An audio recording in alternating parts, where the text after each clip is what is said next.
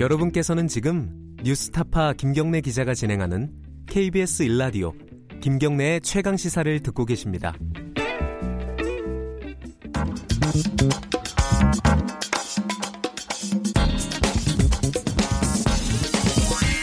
뉴스의 재발견.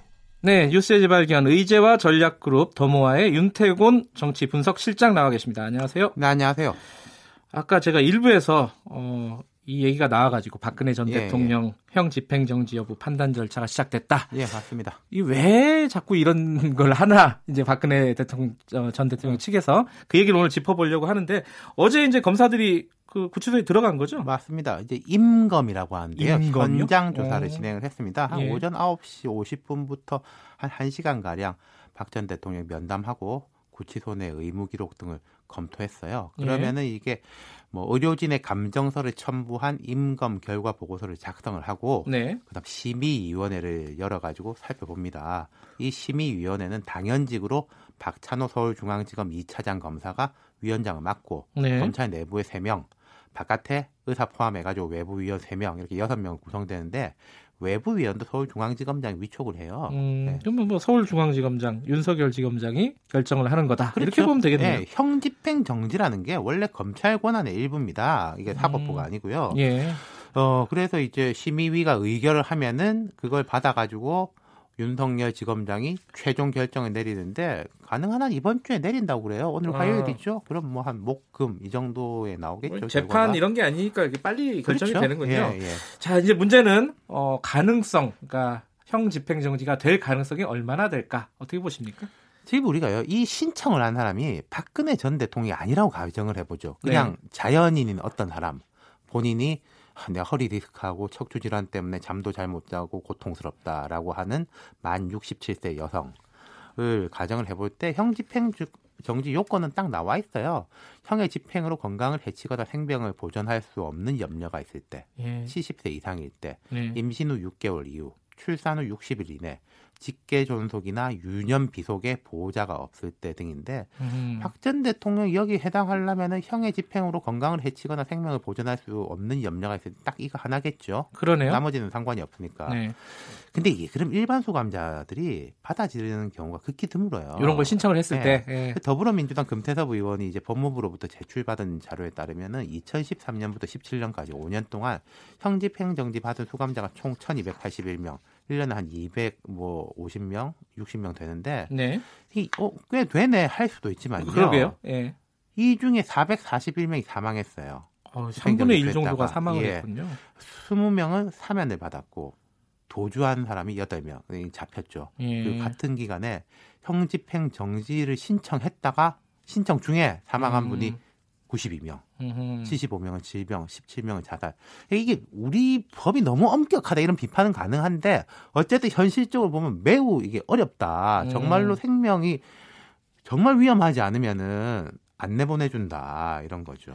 근데 이거는 이제 사실 법리적인 거고 예. 사실은 박근혜 전 대통령 같은 경우는 정치적인 고려들이 더 많지 않을까요? 결정을 그렇죠. 하는데. 근데 이제 국민 통합 뭐 이런 건요 사면에는 그게 해당이 돼요. 이제 대통령이 하는 사면이요? 네, 근데 네. 형 집행 정지는 이 요건 자체에 그게 없어요. 아, 할 수도 없는 그러니까 이걸 거군요. 억지로 이 하나를 끼워 넣어 줘야 되는데 네. 그리고 뭐 음, 국민 통합 말씀하셨으니까 여론조사에서도 하나가 있던데 반대가 찬성을 훨씬 뛰어넘는 결과가 나왔고 음흠. 지금 박 전 대통령의 신체적 상황이 알려진 대로라면은 이런 요건에 음. 못 미친다 이런 관측이 많죠. 자, 그러면 객관적으로 안 될 것 같은데 왜 신청을 했을까요? 자, 이게 문제 아닙니까? 그렇죠.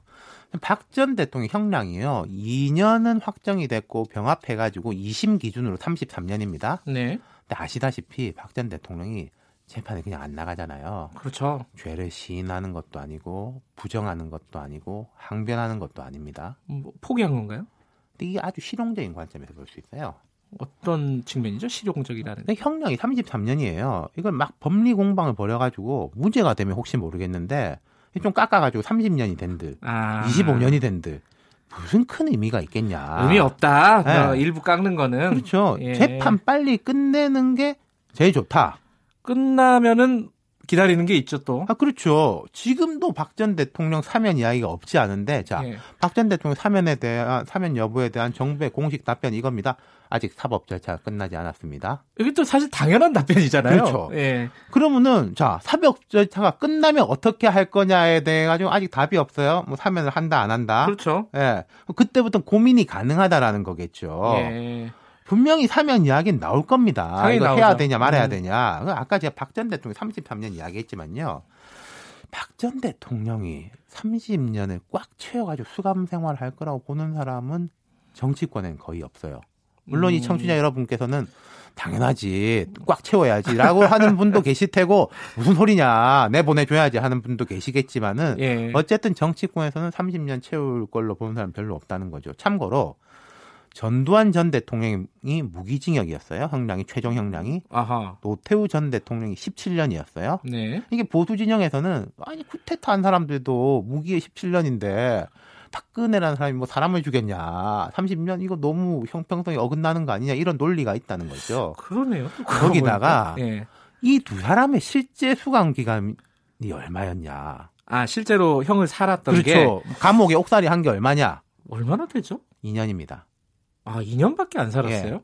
그러니까 이제 아하. 95년에 들어가가지고 97년 말에 나왔어요. 음. 근데 박 전 대통령 경우에 지난 2017년 3월 말에 수감이 됐습니다. 네. 지금 기준으로도 2년은 넘겼어요. 아 2년. 음. 그러니까 이 형집행 정지 신청과 이 논란은 사면론을 꺼내기 위한 정지 작업이다 이렇게 보는 게 맞을 겁니다. 아 이게 안 될 걸 뻔히 알면서도 내는 이유가 있다. 봐, 당신도 이번에 한 번은 이렇게 거절했지. 근데 예. 또 사면 또 할 때 또 거절할 거야. 그리고 사면 론이 아. 나왔을 때 국민들이 생각할 때 좀 익숙함이 있을 거란 거죠. 아, 아. 전에도 형집행정지 신청했다가 한번 거부당했는데 이번에 또 올라왔는데 이번에 뭐 한번 우리 좀 음. 생각해 볼 수 있는 거 아니야라는 것을 이제 좀 길게 보고 재판 끝나고 또 내년 총선 음. 뭐 늦으면은 그 다음 대선까지 본 이제 장기적인 뭐 중기적인 포석이다 이렇게 보는 게 맞을 거예요. 예, 스토리를 쭉 들어보면은 충분히 요번에 꺼냈다가 안 되는 것도 이익이 되겠다라는 그렇죠. 생각은 드네요. 이제 네. 스트라이크 잡기 위해서 유인구를 던지는 거죠. 알겠습니다. 오늘 말씀 감사합니다. 감사합니다. 뉴스의 재발견 더모아의 윤태곤 정치분석실장이었고요. 김경래의 최강기사 2부는 여기까지 하고요. 3부에서는 새로 시작하는 코너입니다. 이름이 추적 20분이네요. 네, 20분 동안 어, 우리 사회 굵직한 사건을 추적을 한답니다. 20분 동안 어떻게 추적을 하는지 저도 한번 해보겠습니다. 잠시 후 3부에서 뵙고요. 일부 지역국에서는 해당 지역 방송 보내드립니다.